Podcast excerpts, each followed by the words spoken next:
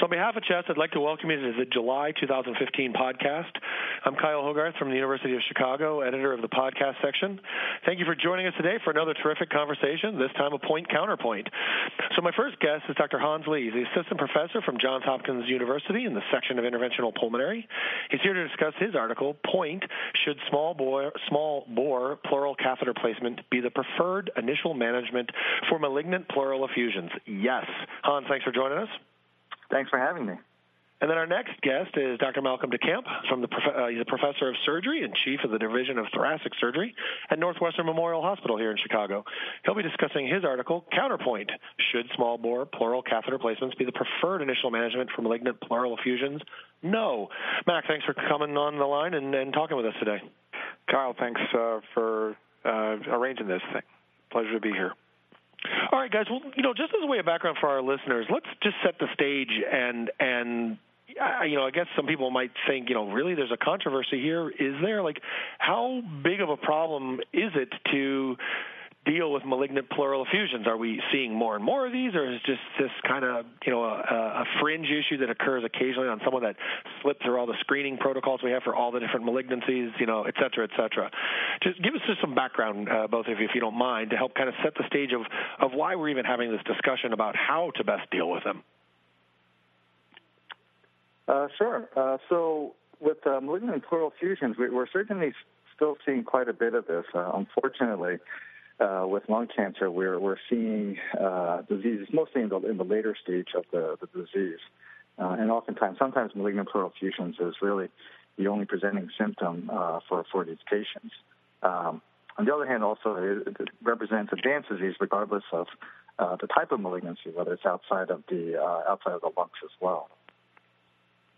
And it, you know, I think it's a, a very unfortunately a very common presentation for. Uh, Uh, undiagnosed cancer, um, and with improvements in chemotherapy and targeted therapy and precision medicine, where we're trying to take advanced cancer and turn it into a chronic disease that uh, we can all live with, I would predict that we're going to see more of this. Uh, we're also using more uh, cross-sectional imaging, and we can detect pleural effusions uh, uh, even uh, at their earlier stage, where perhaps there's even a preemptive opportunity to do something about this disease. So I, I think it's a very common um, and probably, uh, as we'll talk about later, perhaps not as well studied, uh, you know, oncologic problem. Uh, we're going to speak today mostly about just the malignant pleural effusions, but uh, you know, we also have a lot of different new technologies to bring to bear on it. So I think it's a, a timely, timely point-counterpoint session.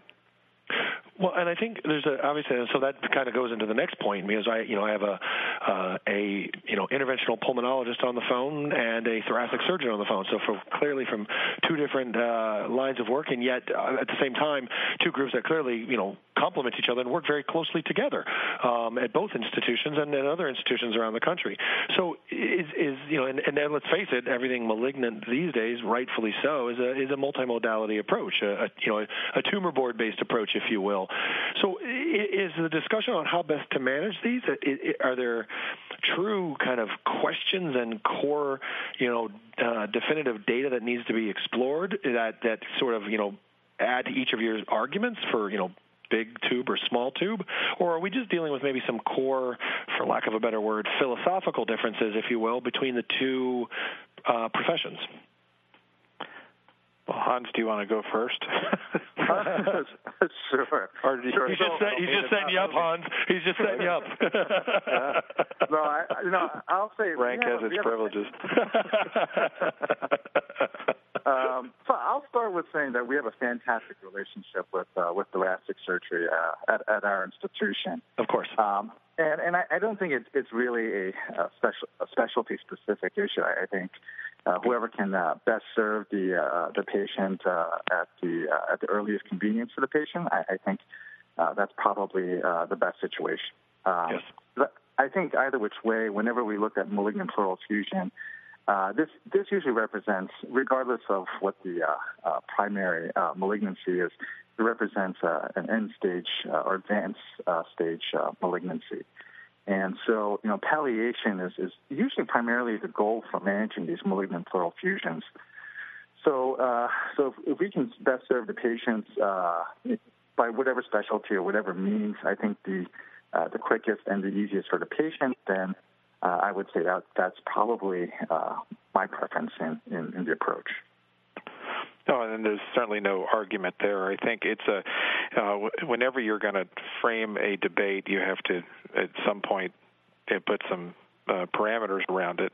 Uh, right. I think in reality, patients present to us in, in various degrees of of assessment. So uh, they either have the incidental finding of a pleural effusion that may not be terribly uh, symptomatic. Or they may have uh, significant dyspnea. They may have a known malignancy, and this is just part of the course of their disease. Um, they may come with just a, a, a new effusion and.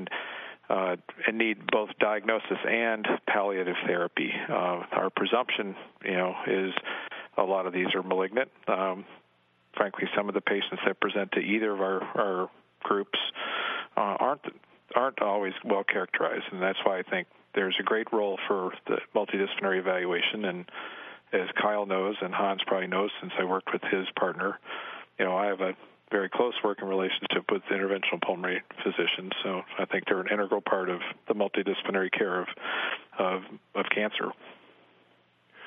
Oh, and that's good. I mean, I obviously asked that question to ensure that from our listeners' perspective, this is a uh, you know, there's a this is a very large tent uh, for room for all of us, and I think that's the key point. And I just I wanted to be able to re-echo that from you know both of you to hear that you know this is uh, if you're not currently playing nice with your thoracic surgeon or your interventional pulmonologist, you need to start doing so.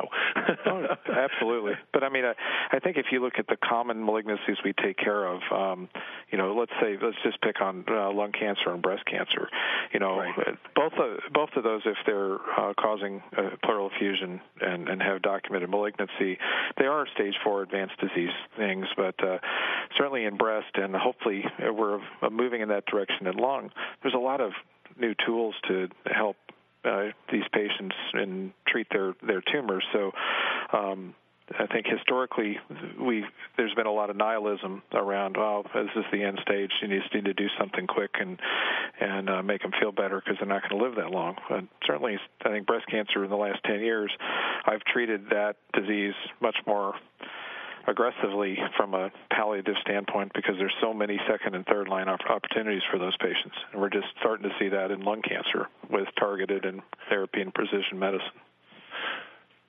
So let's frame this debate then. Small bore. What does that mean? Hans, what do you guys mean? What, what does small bore mean at Hopkins? How about that? Sure. So, um, you know, I, I guess the part of the confusion with uh, the definition of small bore versus large bore is that uh, there have been a lot of different studies, and what the authors have characterized small bore varies between paper to paper. Uh, but I, I think most people uh, would, uh, would would agree that fourteen French or or smaller is a small bore, and uh, maybe twenty French and larger will be a large bore. Um, and somewhere between fourteen to twenty, that, that, that starts to be a little bit of an ambiguous zone. But okay. uh, at our institution, we, we use uh, primarily fourteen French when we refer to uh, small bore. I think that's fair, and I think we pointed out, and, and the readers will see that I think there's a previous debate about tunnel pleural catheters, which I think are a very effective tool, and they're a tweener. They're actually fifteen or fifteen and a half French, and um, that speaks to a little bit more of the um, the nuances of treatment. I think they have a role, but we we try to define small bore very much like uh, Cons just did at fourteen or less French. And right. everything so, else would be large. So, you know, there's, there's um, help our readers out here. There's obviously an assumption that uh, smaller seems to uh, be clearly, you know, more. Um, You know, there's a clear assumption this this will hurt less, uh, patients will like it more, you know, et cetera. Do we have good data that supports that smaller is definitively preferred by our patients? Well, I, I think there's uh, there's some data. Um, suggesting that uh, the small bore or the percutaneous uh, insertion of the uh, of the uh, catheter uh, may be more comfortable. Uh, I think if we just take a step back and intuitively kind of, if we were given the option of one of two sizes, I, I think most of us would uh, would reach out for the uh, for the small bore one. Um, you know, assuming that they're equally uh, uh, efficacious. Well, right, right. Up, and that's right? definitely the, that's the big important question, too. And I I think, um, you know, I think the, the extremes of both of these sizes are where, where people get into trouble, because I think eight French is awfully hard to maintain patency of kinks and things, and I think that surgeons and, and standard chest tubes have gotten a bad rap because they think everyone gets a thirty-two French or thirty-six French chest tube, um, like you might see placed in the trauma bay for someone shot or stabbed. Um, that's not really what we're talking about here. None of us are, I think we're all in touch with wanting to be patient-centered. Um, yeah. The question is, um, you know, are we going to have, you know, complications or hassles, if clinical hassles, they may not be complications, you know, of uh, tube patency. Um, it kind of depends also on size and location and distribution, and is it loculated or free-flowing. So there's a lot of nuance about this, and that's, that's why I think it takes good clinical judgment and communication to get it right. So, Hans, go ahead and frame your argument then, um, you know, basically with, without reading your paper word for word. go, ahead, go ahead and help our readers out in the sense of what, you know, why um, uh, you and, and Doctor Feller-Kopman in, in your article point out that, you know, small bores catheters should be the preferred initial management uh, for malignant pleural effusions. Sure, absolutely. Um, but before, before I get to that, um, I, I just want to point out which... This this topic isn't uh, isn't black and white. I think what Matt has uh, uh, also pointed out. Uh, but in, in addition, you know, in the past we always thought of small bore catheters associated with a kind of a percutaneous uh, insertion approach. Uh, but you know, in reality today we can place uh, you know even large bore tubes uh, percutaneously as well. So it may not just be necessarily just the size, but Uh, like Matt said, there's different technologies and, and different ways to, to do things that we had done in the past. Um, so these are some, some questions that remain unanswered, and, uh, and I think it's timely that we discuss this. But kind of getting back to the uh, to the debate, um, you know, I think there's uh, been several prospective studies looking at uh, small bore catheters and the use of malignant infusions. I think most people would agree that, for the most part, draining uh, simple effusion uh, doesn't necessarily require really uh, a large or even medium-sized uh, catheter.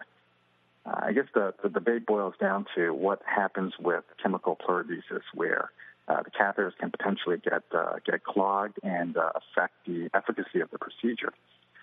Um, and looking at the, some recent prospective studies, like the TIME two trial, as well as other prospective studies, where they use smaller uh, catheters, twelve French, ten French catheters, uh, they really had, you know, decent success rates with pleurodesis and uh, minimal issues with, with clogging. Uh, the only caveat to that is that they definitely flush their catheters several times a day, so it's definitely a little bit more uh, labor-intensive than large-bore catheters. Uh, but I think if we get back to the, the point of treating malignant pleural effusions, which is palliative, Uh, let's try to potentially offer uh, these patients uh, the least invasive therapy, the, the most comfortable procedure uh, with uh, with equal efficacy. Uh, during the both papers, both of you essentially quote the British Thoracic Society guidelines, at least you know fairly uh, as, as being kind of prominent in the in the decision process. But what is very interesting is the two different takes that you both have, and in, in particular, Doctor DeCamp, you um, uh, kind of dissect apart the foundation for the B T S guidelines, and I'm curious if if you want to jump into those so that that uh, that you and, and Hans can go back and forth on that. Yeah, I'm a little surprised, uh, having delved into that literature, that um, that the B T S, you know, uh, uh, assumed those trials as the evidence to come up with uh, recommendations. And, you know, I think in this era of evidence-based medicine, if you look at in detail at those three trials that form the sort of foundation for their recommendations. The largest trial is one hundred two patients, but and it's called. It was labeled a, a prospective trial, but it's actually a retrospective review, um, which you know is a bit of a problem, and um, that you know there was there's some inherent biases when you when you move into the retrospective arena. Um, not all of them even had documented malignancy. So. So the largest data set that the B T S, you know, uh, calls out, you know, I'm not sure completely uh, homogeneous population. The other two trials were prospective, but they're small, one forty patients, one twenty-one patients, um, and they had some issues. Um, You know, and they compared a quite a large chest tube, thirty-two French, to a very small eight French catheter. Um, they used uh, povidone iodine as the pleurodesis agent, which is not something that is commonly used. Um, so, they, and they looked at uh, some radiographic uh, uh, changes uh, as well as symptoms, whereas their, the, the final study, the Clemenson study with only twenty patients, um, looked at uh, radiographic um changes, which really weren't very different, and again used tetracycline. So in the U S here, we, we can't get tetracycline. Um, most places are using talc, and anybody who's worked with talc knows that it doesn't go in solution. It's a slurry, and so uh, it's potentially problematic with really small tubes. So I'm, I'm, I completely agree with Hans. We ought to use the smallest catheter that allows us to get the job done. My only point, and, and and my co-author Colin Gillespie, is that I don't think that the data is very robust, and it is an important clinical problem, and we think it ought to be subjected to a somewhat more rigorous um, trial. Because I personally have some equipoise about it. The other interesting issue about this is that these small bore trials um, were hampered because a large number of the patients in the trial were dead within a month or two, and that's not, I'm not blaming the investigators. Um, there was a large randomized trial in surgery uh, published by Carolyn Dressler a few years back that randomized patients to video thoracoscopy versus bedside chest tube and talc talc pleurodesis. And while there wasn't a huge difference between the groups, what we both, what we all found out is that we were very poor about selecting patients with long-term you know, prognosis. We had a large number of patients that unfortunately passed away um, before the um, the first endpoint. So it seemed as clinicians we needed to be a little bit more careful about who we enroll in trials, and and again go back to what we talked about at the outset, that we want to make sure that we maintain our palliative perspective um, and, and do the right thing for the patient. So th- those are that's Colin and our my argument is that not that small is bad, it's just that the data that is promulgated about it is kind of um, D minus C in the evidence-based world. Hans, what do you think? Um, well, so, you know, I, I agree with uh, Matt and Colin that uh, uh, the data is, is, is certainly not robust. Um, there's certainly no head-to-head uh, comparison or randomized study between small bore versus large bore. Um, and uh, and really, to um, to the to the credit of Matt and uh, Colin, I think they illustrate that very nicely in the article. Hans, I'll just get Malcolm's uh, nickname is Mac, not Matt. Sorry, I think I mispronounced it. That's okay. I just wanted, like, wanted to correct you. My like apologies. McDonald's or truck or any of those. No, I just wanted to let Hans know. Sorry to interrupt your argument. No, no, not not a problem. Um, but uh, you know, I, I do think there there probably is a place for. Uh, for large bore and uh, and small bore, um, that hasn't been well characterized yet in the in the literature, and so I, I agree. There probably will be clinical scenarios where maybe a large bore might be more appropriate than uh, a small bore. Uh, I think especially in maybe the non-malignant pleural effusion, where efficacy uh, is more important than than palliation. Um, But I think uh, because of our, our our intuitive thoughts that the bigger is better, I think the uh, the mindset had primarily been let's try to put in a, a large bore size, whatever size that may be. Uh, but I think uh, as a result of a lot of uh, studies that have come out using small bore, including the TIME two study, which came out after the B T S guidelines, um, the efficacy of uh, small bore catheters, twelve French. Uh, catheters have uh, have surprised us all with uh, how well they actually uh, can perform. Um, so I'm not sure whether one is better or the other. I don't think there's any data to support that. Uh, but I think certainly uh, small bore catheters uh, can get the job done. Now, they may not always be the right decision uh, to go with, uh, but I think it's something that uh, uh, we, we should strongly consider when we're treating these patients. Well, So let me ask both of you then, for, if nothing else, for guidance for our listeners. Um, you know, as we talk about, there may be factors that may have you choose one versus the other in the clinical scenario for in front of you. Could you could you highlight a scenario then for either of you where you say, "Nah, this is fine. I'll put a small bore in and you know and, and move towards pleurodesis," or you know, "Gosh, this person, I'm going to have to put a twenty French in or or, or whatever um, because uh, of factors X and Y." Is there a scenario that you could outline that might highlight your thought process as to why you would use one or the other? Because as you said at the beginning, it's not a black and white issue. You know, it's not like there's no chest tube greater than fourteen French at Hopkins and there's no ten Frenches laying around Northwestern. You know, I mean, you clearly both use both, but, you know, and the key question was initial management. So um, can you outline some scenarios, e- either of you?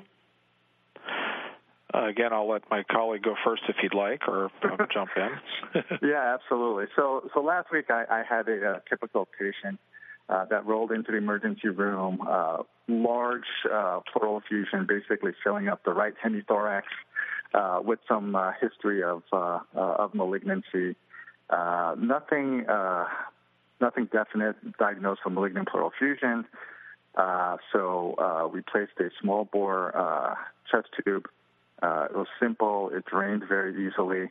Uh, we realized that uh, from the cytology and the fluid studies that it was malignant. Uh, we were allowed to leave a small catheter, no bigger than a thoracentesis catheter, and allow um, the relief of the dyspnea from removing the effusion, and then also assessing whether the lung was expandable or not over the next twenty-four hours. Uh, so we found out that it was malignant. The lung did expand. Uh, and with the catheter in place, without having to subject the patient to another procedure, uh, we were able to uh, instill a, a talc uh, slurry, and the patient had a successful pleurodesis. Um, so not uncommon, you know, it, it was more than just, uh, you know, doing a, a pleurodesis procedure. Uh, it was about making a diagnosis as well as assessing whether the lung was expandable. Okay. And I, I, I think that is is fantastic, and if we could predict ahead of time which patients were going to have such a great result, then then we would be further along than we are today. Um, uh, the, the the counter to that scenario is someone who's had a prior thoracentesis that, for whatever reason, didn't drain well, um, and, and uh, putting a, a tiny catheter in that situation brings up issues of whether it's loculated, whether it's more protein-rich, whether it has more than one consistency, and having a larger catheter allows you to manage that. I think, you know, again, we get to the discussion of large, and I don't like really big chest tubes. I don't use anything in the thirties, and even in my regular surgical practice, other than real trauma, I, I stick in the twenties. Um, but I don't like kinking and repositioning things. Um, so it uh, allows us to uh, do, do other manipulations and intrapleural fibrinolytics to improve drainage. And again, we're just like you said, Hans, we're interested in not only the the adequate drainage and and assessment of lung and getting that lung re-expanded. But if, if we don't get pleural pleural apposition, then it you know it doesn't really matter, and uh, right. no pleurodesis is going to work, and that's a good situation for a tunneled catheter.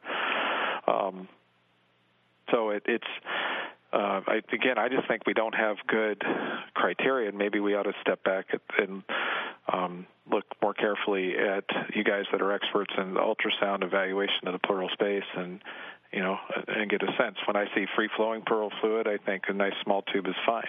When I see loculations, I start to be a little bit more concerned. If the patient's had prior surgery, I don't think um, a small catheters are as likely to work. So it's like a lot of things in medicine. What's the pretest probability that your proposed intervention is going to be helpful, and not Uh, be complicated? You weigh that against the, the morbidity. It's a little more uncomfortable for sure, but as you also pointed out earlier, we're getting better and better at placing larger tubes with less trauma to patients, so it doesn't have to be a, a big deal. There's always exceptions when you have a you know a large uh, or more obese patient. That's that's more difficult actually in both arenas. A large tube or a small tube can be more difficult, right? Back in the scenario that Hans described, you know, they're pretty straightforward and not, not an uncommon scenario. Would would you have defaulted to a, you know, sixteen, eighteen, twenty French in that clinical scenario?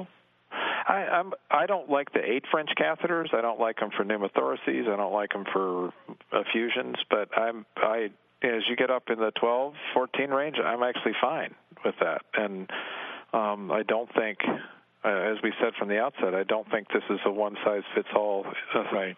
a situation. So I, I think the smaller tube is absolutely fine as long as it will remain patent and allows you to distribute the, you know, if the, if we're fortunate and the lung does expand or the majority of it is expands, then I think we um, can and do this. I think that's the advantage of having clinicians, whether they're interventional pulmonologists or surgeons involved, and sometimes our, our interventional radiology colleagues aren't as diligent about following these catheters after they go in and, and troubleshooting them and flushing them and doing all those things that you need to do a little more frequently to keep small bore catheters patent. I think if you're devoted to, to that, then and you're going to, you know, do all that extra care, um, I think I think they're fine.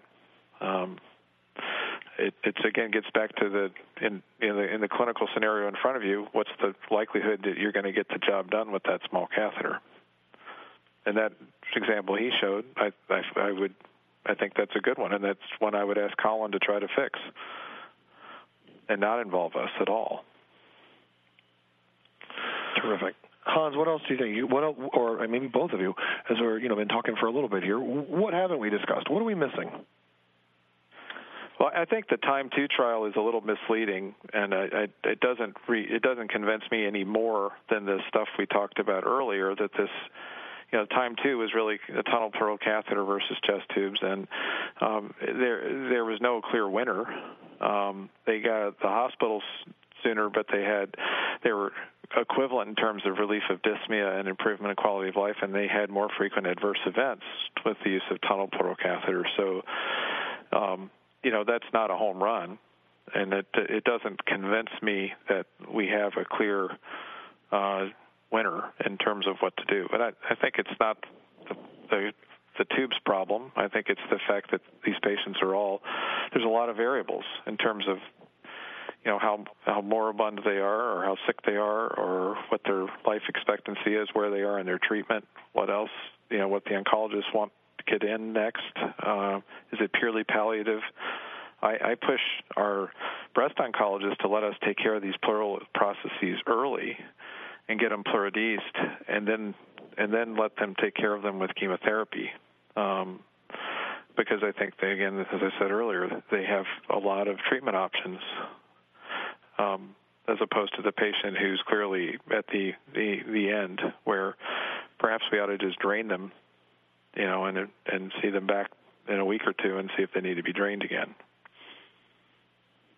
Well, at least that's what the data would say. If if thirty a third of them have passed away in a month, I'm not sure that either of us need to be putting tubes in those people. Right. No, I absolutely agree. Uh, the, the only reason why I bring up the, the TIME two trial uh, is because uh, uh, they use a twelve French yep. catheter uh, as. Uh, as their uh, chest tube uh, arm. Uh, I, I agree with you. I don't know if there's any, uh, if there's a clear winner between um, calprotectin via chest tube versus uh, an I P C. Um, but I, I think the, uh, at least from my standpoint, that, that study at least illustrates uh, that it can be used for uh, calprotectin uh, successfully. Now, I, the question is, and I don't think anyone truly knows this answer, is whether Calc slurry uh, is better via a, a larger tube, larger than twelve, uh, you know, compared to a twelve French catheter. Um, and if if there is a benefit, um, I, I wonder how much more of a benefit there will be. I, I, I suspect that there is, uh, but if you're looking, you know, from in eighty-five percent to ninety percent efficacy, uh, I'm not sure, at least in the malignant pleural fusion population, whether that's that much of a benefit um, compared to uh, using a large bore. Now, I, I think, um, you know, future studies will have to kind of tease out whether uh, there really is a difference uh, in efficacy and uh, and also with, with comfort. Right. I think you're you're exactly right, because I think our zeal to get a statistically relevant outcome kind of ignores the whether whether it's clinically relevant. And right. And you, you may be just exactly right. And I have complete equipoise about doing that study and comparing, you know, twelve to twenty or twelve to twenty-four. Um, and I'd be happy to, but I think, you know, I my the, my clinical judgment piece is that, you know, that, that younger breast cancer patient, you know, I want to work a little harder to get her a good outcome, a good a good radiographic, and obviously we all want symptomatic benefit outcome, because I think they, the oncologists have more tools right now that they, that keep those folks going. So, um, but uh, but it's still in the context of the, the counterpoint point counterpoint debate. I'd have equipoise about doing that kind of study. Uh, we'd have to think carefully about what the right endpoints are, not only for statistics but also for does it make sense from the patient's perspective. And you know, the new clinical trials are looking at more patient-reported outcomes than than we have traditionally looked at. Right, as the patient is receiving palliation, in the end, that's all that matters the most, right? That should be that's all they care. Yeah. That should that should be the primary outcome. You know, happier patient, uh, yeah, and quality of life, it, and yeah, exactly. Because we're we're talking about palliation here. Yep. Well, guys, I think this has been a fantastic discussion. I want to leave it open to see any other specific points or comments that either of you want to make. Um, you know, if our readers haven't picked up the articles yet, um, I strongly, uh, or if our listeners haven't picked up the article, please do. Um, they both actually make really strong points and, and uh, you know, actually a, a really nice review of the of the relevant literature to this. I think it also highlights for any uh, fellows listening, if you're looking for a research project, I think there's an area that's uh, ripe for uh, exploration. Look, I, Kyle, that? I appreciate the opportunity, and, and I think, you know, for, from the editorial staff and yourself, uh, Chest, that asked us to have this debate, I think they understood at the outset that we were probably more in agreement than in disagreement, but for the academic uh, exercise, we tried to uh, fulfill our our prescribed roles. Right. But uh, at the end of the day, we're all colleagues. Right. No, absolutely. I, I agree. I think we're more alike than different. Um, and, uh, you know, I, I'm just glad that uh, we have an avenue to kind of just bring out food for thought for um, our colleagues. Absolutely. No, guys, this was fantastic as as uh, as expected, and uh, had quite an excellent read, and then a very excellent discussion. So I want to thank you both for your time, and uh, uh, both of you have a great evening. All right, you too. Brent, thanks a lot. Thanks, guys. Go Hawks. Go Hawks. Enjoy the weather. All right. Bye-bye. Take care. Bye-bye. Bye.